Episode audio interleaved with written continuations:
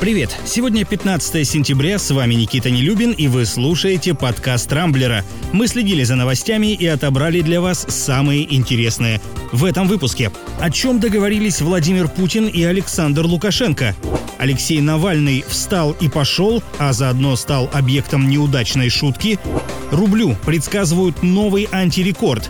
Стоит ли России ждать вторую волну коронавируса? А жители Великобритании стали жертвами попугаев-матершинников.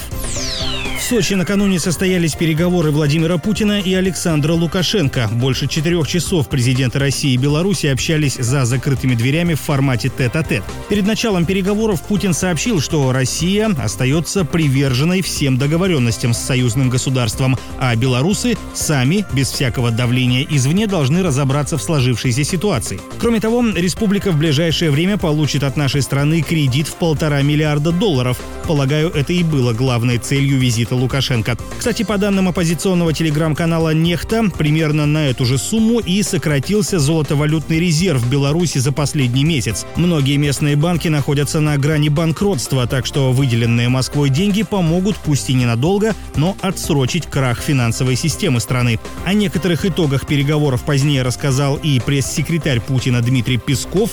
Кремль, в частности, признал Лукашенко законным президентом, но при этом поддержал проведение конституционной реформы. Что касается российских силовиков, стянутых к белорусской границе, они в самое ближайшее время вернутся на базы. Отмечу, что незадолго до этой встречи экс-кандидат в президенты Беларуси Светлана Тихановская записала видеообращение к Путину, в котором заявила, что любые сделки с нелегитимным батькой не будут иметь законной силы.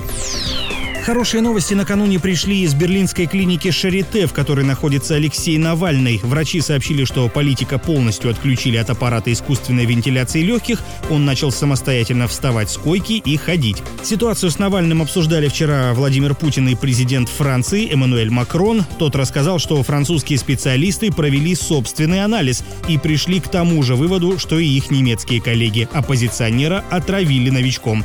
На эту тему вскоре высказался и директор Центра Центра анализа мировой торговли оружием Игорь Коротченко, решивший, кажется, посостязаться в остроумии с самой Марией Захаровой. По словам военного эксперта, Навальный, выживший после воздействия боевого вещества, должен получить Нобелевскую премию по химии.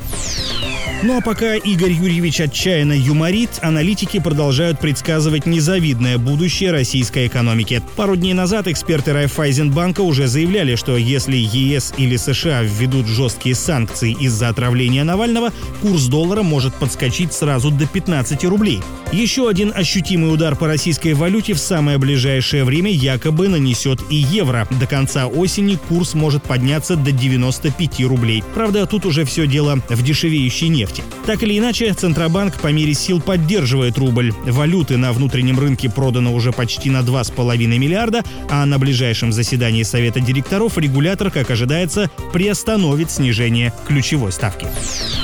Усугубляет ситуацию и пресловутый коронавирус. Проклятая болезнь опять набирает обороты. По данным оперативного штаба, накануне число новых заболевших в России впервые с конца июля превысило 5,5 тысяч человек за сутки. Очевидно, что COVID-19 никуда не делся. Об этом же вчера заявлял премьер Михаил Мишустин и призвал граждан соблюдать все меры безопасности. Что касается второй волны пандемии, то с ней пока непонятно. Всемирная организация здравоохранения считает, что повторного всплеска заболевания ждать вроде как не стоит.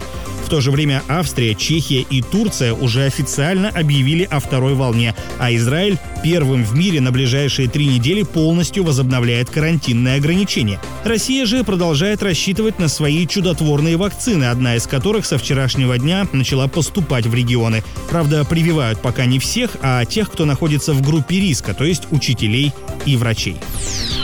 Чтобы хоть как-то разбавить эти тревожные новости, расскажу о неловкой ситуации, в которой оказались сотрудники зоопарка в британском графстве Линкольншир. Некий частный заводчик подарил зверинцу пятерых попугаев Жако, которые, как вскоре выяснилось, начали крыть посетителей отборной руганью. Сперва один из пернатых произнес слово «отвалите», которое подхватили остальные птицы. Затем зачинщик совсем потерял страх и назвал одну из женщин-смотрителей жирной ублюдиной, после чего начал громко хохотать. Поговорить. Судя по всему, попугаи нахватались грязных словечек, будучи в длительной самоизоляции. В общем, птиц убрали с глаз долой, видимо, чтобы не нарваться на судебные иски за оскорбление, хотя посетители, как пишут британские СМИ, пришли в полный восторг от крылатых матерщинников. На этом пока все. С вами был Никита Нелюбин. Не пропускайте интересные новости, слушайте и подписывайтесь на нас в Google подкастах и CastBox. Увидимся на rambler.ru. Счастливо!